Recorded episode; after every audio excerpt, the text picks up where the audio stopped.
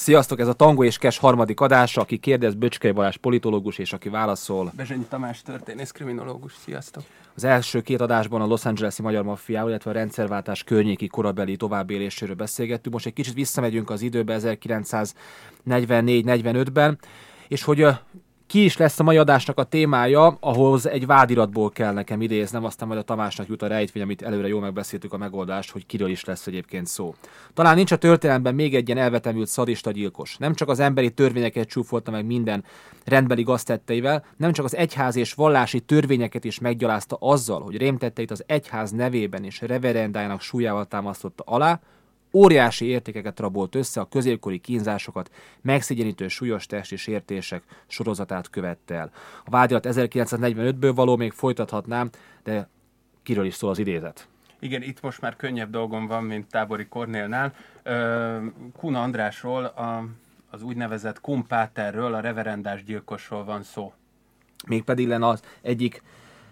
kortárs magyar irodalomban is most már visszatérő alakról van szó Kumpáter személyében.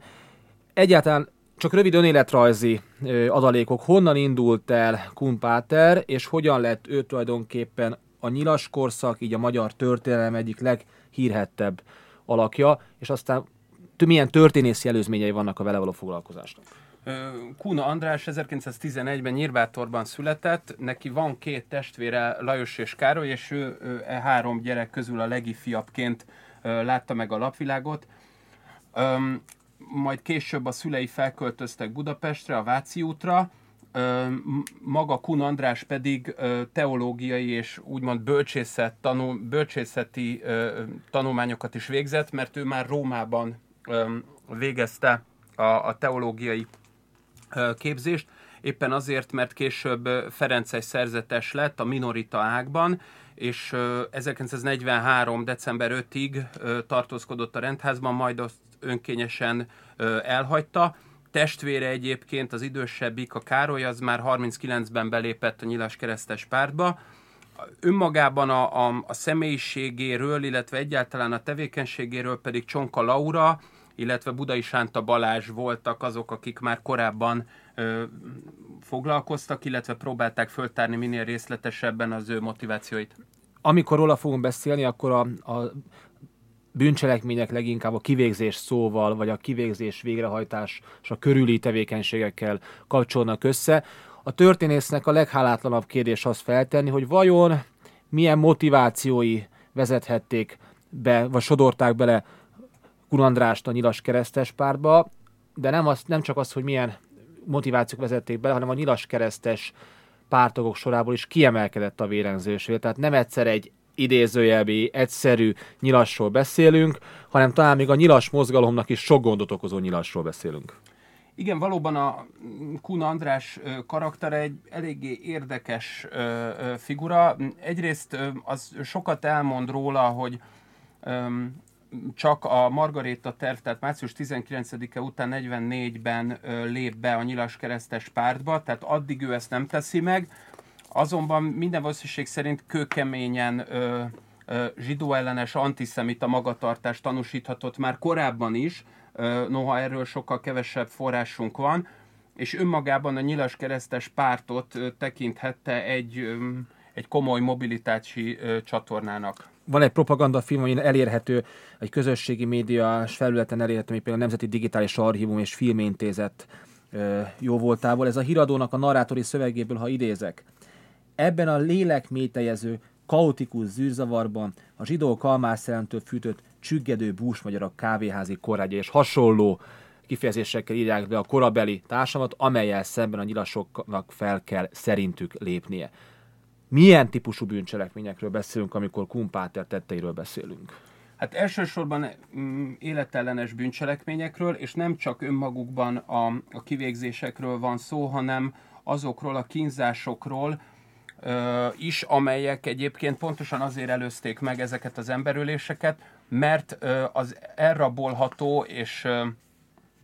és kifosztható ö, ö, lakásoknak a címeire, illetve azokra a helyekre kérdeztek rá, ahol ezeket a, az értéktárgyakat őrizték a, a honfitársaink, és ugye ez azért nagyon fontos, mert itt a 12. illetve a második kerület környékén nagyon sok olyan ingatlan volt, budai villa, amelyben um, antik tárgyak, arany, ezüst és más nemesfém értéktárgyak is felelhetőek voltak, és ezeket ö, próbálták meg minél gyorsabban ö, összegyűjteni, pontosan azért, hogy saját maguknak később, akár a háború után ebből egy komoly egzisztenciát teremthessenek. Tehát ezzel azt állított, hogy a, szemben a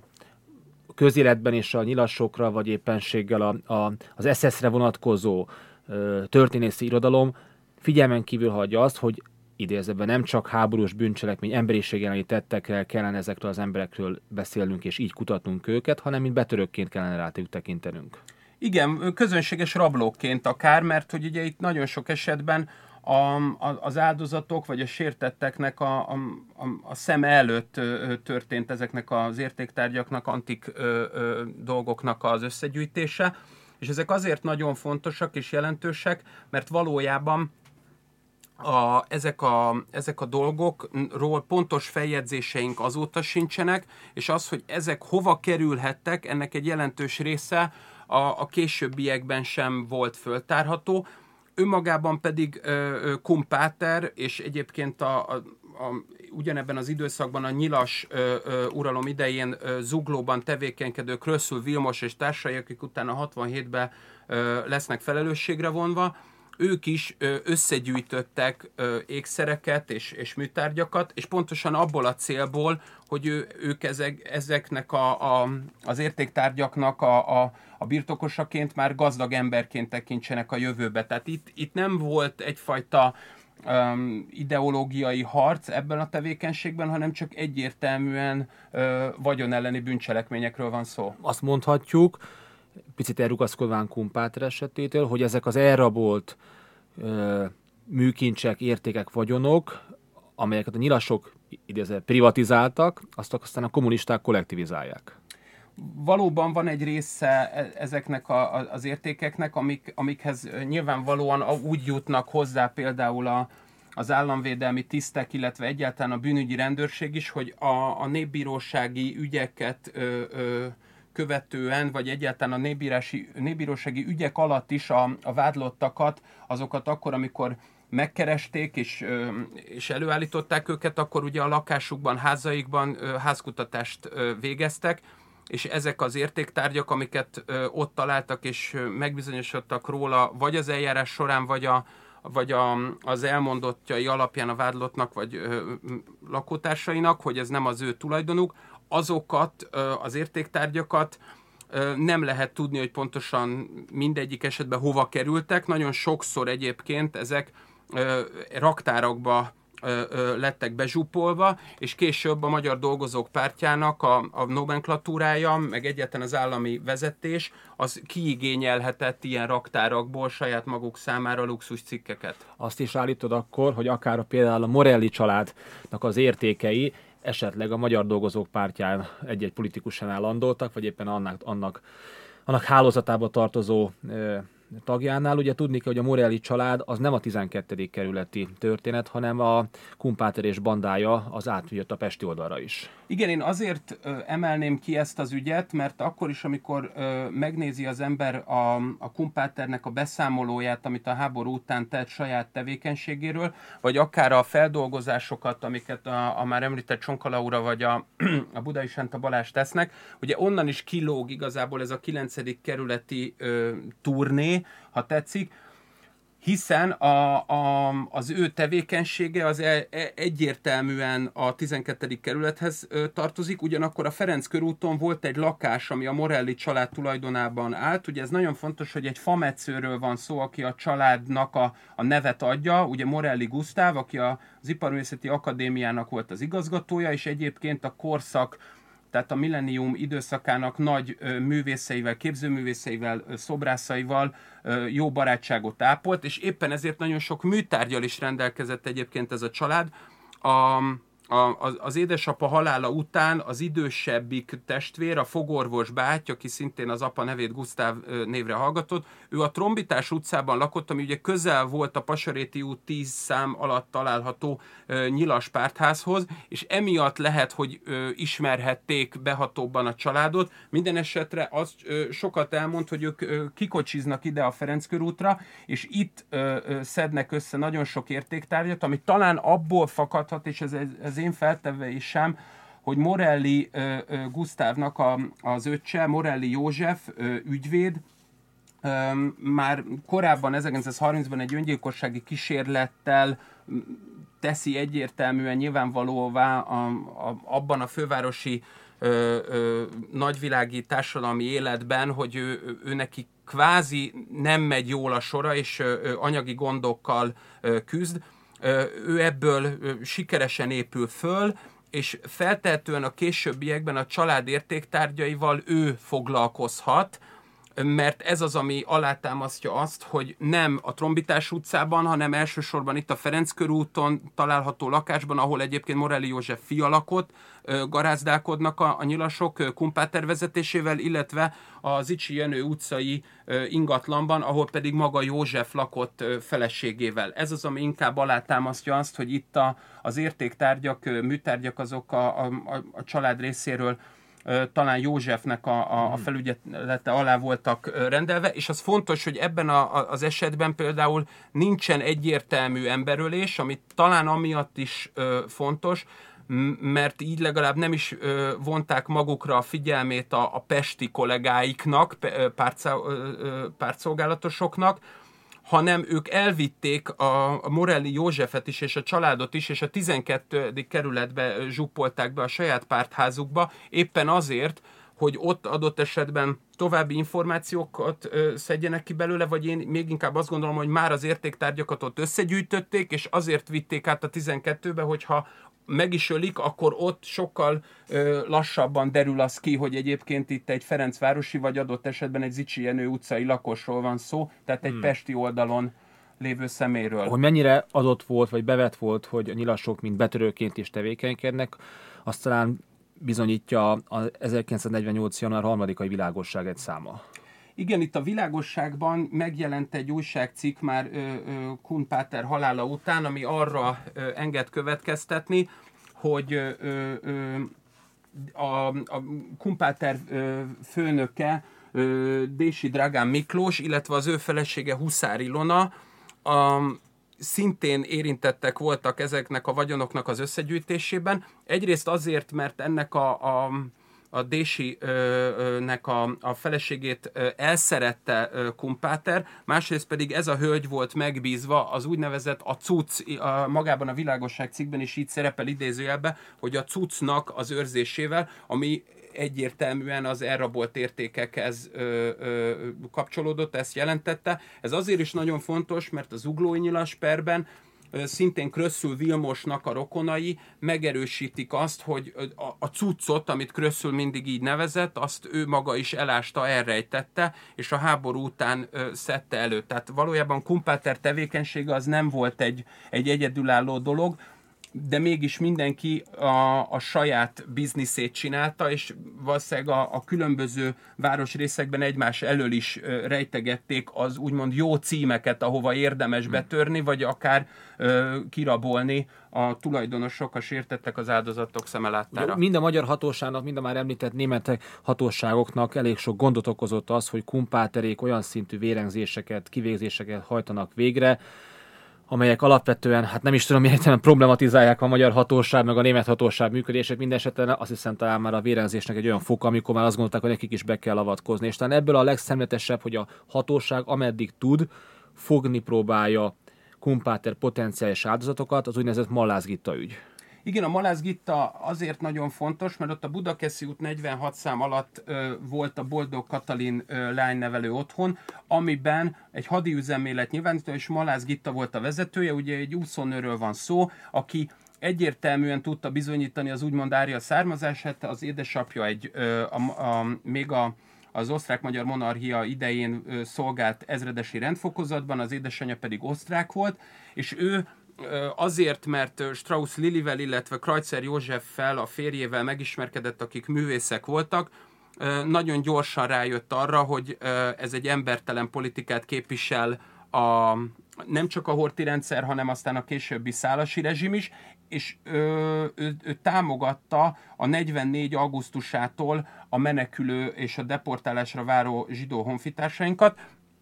Ő szerzett ezeknek menlevelet, és a, itt a, a Malász Gitta ügy azért nagyon fontos, mert Kumpáter ebben a lánynevelő otthonon rajta ütött, pontosan azért, hogy az itt rejtegetett zsidó nőket el lehessen szállítani. Malász Gitta egyébként elég jól próbált dolgozni abban az értelemben, hogy engedte és próbálta segíteni, hogy a, a nyilasok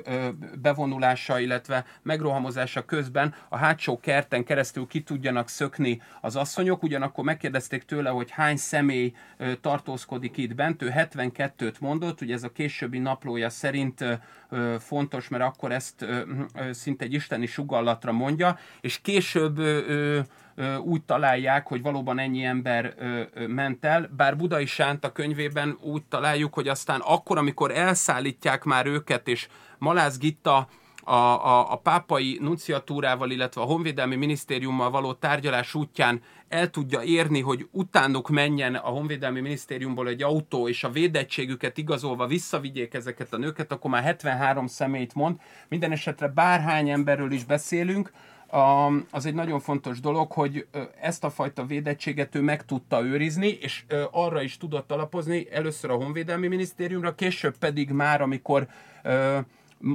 az igaz, tehát nagyjából a Berekfi, tehát a honvédelmi miniszter, illetve a, a, az államtitkár védettségét sem tudta már megszerezni, akkor pedig egyetlen az SS katonák voltak, akik a mellettük lévő szomszédos házban voltak, ők voltak azok, akik védték ezeket a személyeket a, a nyilas pártszolgálatosokkal szemben, hiszen Malász Gittát egy megbízható személynek tekintették a, a németek. Az ilyen antihősökkel kapcsolatban mindig ilyen emberségieskedő történeteket szokás feljegyezni vagy megjegyezni. Hát Kumpáter sem volt ez a kivétel, mert ő ilyen almaosztogató hírében is járt itt a Krisztina körúti kivégzés kapcsán van az emlékezetben ez a történet. Igen, ugye ez azért nagyon érdekes, mert a, a, a Krisztina körútnál két embert állítanak elő, az egyik Ákosi Lajos zászlós, a másik pedig Juhász Rezső szakaszvezető, és ennek a két személynek a, a, a begyűjtése, illetve kivégzése és, és bántalmazása során Kumpáter azt mondja ott a, a, a környékbeli gyerekeknek, hogy látjátok, a papbácsi nem csak ölni tud, hanem adni is ad, adni is tud, és így almákat osztogat, miközben egyébként éppen a pártszolgálatosoknak utasítást ad arra, hogy tapossák szét például a, a juhász szakaszvezetőnek a fejét, és lényegében engedelmeskednek is, hát főbelövik szerencsétlent. A mindenki sajnos a gyűrűk uráról emlékszik Gönc Árpádra, illetve hogy az ő, ő fordította. Azért nem mondom, hogy sajnos, nem hogyha egyébként nem lenne kiérdemelt és jogos a pozíció, csak nekem Malcolm Lóri Vulkán alatja című könyvének is ő a fordítója, és nekem az a, az a nagy könyvem, és ezért jó lenne, hogyha a gyűrűk ura mellé ezt is beemelnénk, de nem az én ízlésem volt itt a kérdés, hanem az, hogy Gönc Árpád hogyan találkozik Kumpáterrel. Ugye ez azért nagyon érdekes, mert az előző ügy, amit említettünk, itt az Ákos és a Juhász esetén, az, az ehhez az utcához nagyon közel áll. Ugye a Bors utcában ö, ö, próbálta meg ö, átvészelni a második világháborút a, az óvóhelyen, a, a Szenes pincébe, a, a, a szén tetején ö, Gönc Árpád, és ennek az utca kereszteződésében történt az előző almaosztási történet is, tehát ehhez nagyon közel vagyunk, amikor a, a, a Göncféle történetről van szó. Itt a, azt kell látni, hogy a 45 januárjában ennek a, a bérháznak, ami a Bors utcában van, a második emeletéről ö, dob le embereket kumpáter, az egyikük egy szökött őrmester, és ez azért... Ő maga dobja le. Igen. Uh-huh. Igen, ez ugye azért nagyon fontos, mert ö, ö, mert a, a, a mert a, a nyilasoknak ezek a rémtettei igazából nem egyedül, hanem hogy társaival együtt teszi ezt ö, ö, Kumpáter, és ö, ezt Gönc Árpád csak ugye ott a többiek elmondásából tudja, de, de ő tevélegesen is részt vett, de nem egyedül ö, Kumpáter, tehát ezt azért nem egyedül teszi ezeket a, a, a, a, a borzalmakat és itt a második emeleten, amikor ezt a szökött őrmestert ledobják, akkor az azért nagyon fontos, mert szintén ugyanazt a történetet és narratívát emeli ki, ami az előző esetben is szerepel, hogy a, az, az egyébként a frontról elmenekülő, vagy ö, egyáltalán csak dezertáló katonákon való bosszúállás egy fontos szempont a tevékenységébe, még akkor is, hogyha azt gondolom, vagy ez ilyen tevékenység mellett is nagyon határozott célja volt minden egyes ö, ö, ilyen utazás során a vagyongyűjtés is, tehát az, hogy a lehetőség szerint ékszerekhez vagy műtárgyakhoz jusson, és Gönc Árpád pedig beszámol itt arról, hogy a, amíg a pincében feküdt, addig ö, hallotta ezt a papot, aki egyébként egy véreskezű gyilkos, és nem csak, hogy nyilas karszalaggal járkál, hanem egy parabellum van a, a, a csóhája kötelén, és az a, az a propaganda anyag, amit említettél, ugye ez a híradó felvétel, ugye azon is jól látható, hogy a reverendán ott van rajta a fegyver, és közben ugye folyamatosan utasításokat ad. Ugye az, ami kivételessé teszi az ő vérengzését, hogy az ő nevéhez ténylegesen kórházok elleni mészárlások, szeretett házlakói szembeni mészárlások, Hamaros utca után a Városmőr utcát, akkor megint csak kórházok elleni mészárlás. Tehát ebben az emberben a, a kegyelemnek a szikrája nincs meg. Valóban, tehát itt egyrészt nagyon fontos a, az, hogy az Alma utca van található zsidó szeretet otthonnal szembeni fellépés, illetve hát nem csak fellépés, hanem ott konkrétan azokat az ápolási, gondozási szükséglettel szenvedő és azzal próbálkozó nővéreket és egészségügyi dolgozókat szorítja falhoz és végzi ki, hanem akár a felállni az ágyból nem is tudó embereket is kivégzik, és ugye önmagában az, hogy itt a rendelőintézetet, illetve a szeretett otthonnak a, a lakóit megöli, ezeket ugye ő elsősorban egyfajta ö, vértisztító gesztusként ö, próbálja meg beállítani, ugye a, a későbbi naplójában is, de ugyanakkor például Bajor Gizithez is ellátogat, ugye az akkori Pilszocki utcában, ami ugye ma a Stromfeld Aurél utca, ahol ö, ö, elsősorban Bajor Gizinek a feleségét Germán Tibort, illetve a, a Vajda Miklós írót, műfordítót keresi, aki pedig a keresztfia ö, volt a színésznőnek. Felmerül ugyanakkor egy kérdés, ami nem a Koráncsam Kumpáter mentesítéséről, hanem őszintességéről, vagy kényszerített őszintességéről szól. Ugyanis már szökését követően a börtönben ö, csücsülvén ő egy naplót jegyez, amely naplóban tulajdonképpen beszámol a rémtettek egy jelentős részéről, és adódik a kérdés ilyenkor, hogy ki a szerzője ennek, magyarán Kumpáter egy oral historit csinál, hiszen olyan kicsit olyan büszkeséggel adja elő, magára val tulajdonképpen ezzel, vagy kényszerítés alatt születik meg a dokumentum, amelynek ugye el kell állanunk, hogy Prónai Pál kapcsán egy ilyen sajátos áthallása is van, említetted itt a beszélgetés előtt. Igen, itt ugye ez azért nagyon fontos, mert amikor diktatúrából diktatúrába megyünk, akkor nagyon nehéz az igazságszolgáltatás működését azt nem politikai ö, fennhangok mellett ö, megítélni, illetve egyáltalán értelmezni. És itt arról van szó, hogy 45. szeptember 6-án keltezett ez az önvallomás, amit igazából később ö, 46-ban már ö, a Palásti László újságíró ö, publikál Kumpáter ördöki naplója címmel. Valójában ugye ez nem egy, egy, egy napló, hanem sokkal inkább egy visszaemlékezés, amit egyrészt motiválhatott, és feltettem motivál is az, hogy saját maga számára a kedvező belbírálásban részesüljön, és ne végezzék ki, mint ahogy arra aztán később sor került, illetve hogy saját maga mentesítése mellett nagy valószínűséggel a, a vele szemben ért, alkalmazott erőszak is azért volt fontos, hogy nem csak a hatóság tagjai tudjanak arról, hogy pontosan miket lopott el, illetve kiket ölt meg, hanem aztán ez a későbbiekben is fennmaradjon, és nagyjából a, a, a fasiszta államberendezkedés elleni fellépést is minél alaposabban igazolni lehessen azzal kapcsolatban, hogy, hogy mik is történtek, és kon- konkrétan az eltemetett, vagy még el nem temetett ö, ö, ö, embereket végtisztességet adjanak nekik, illetve minél alaposabban föl legyen dolgozva az ő életük. Ezzel szemben például egy prónai eset, amiben szintén, a, amiben benne van a, a saját maga iránti ö, ö, szeretet vágya, illetve egyfajta cezarománia és a, a, a saját szerepének a kihangsúlyozása, az itt is jelen van, bár sokkal kevésbé, mint Prónai esetében, aki egyébként a határban a halál kasszált címmel ö, megírta a saját önéletírását, de ő pontosan azért, hogy ezzel jelentkezzen a nyilasok ö, számára, ö, hogy a Margaréta hadművelet után ő, ő vele érdemes számolni, és őt, őt, őt használják csak arra, hogy a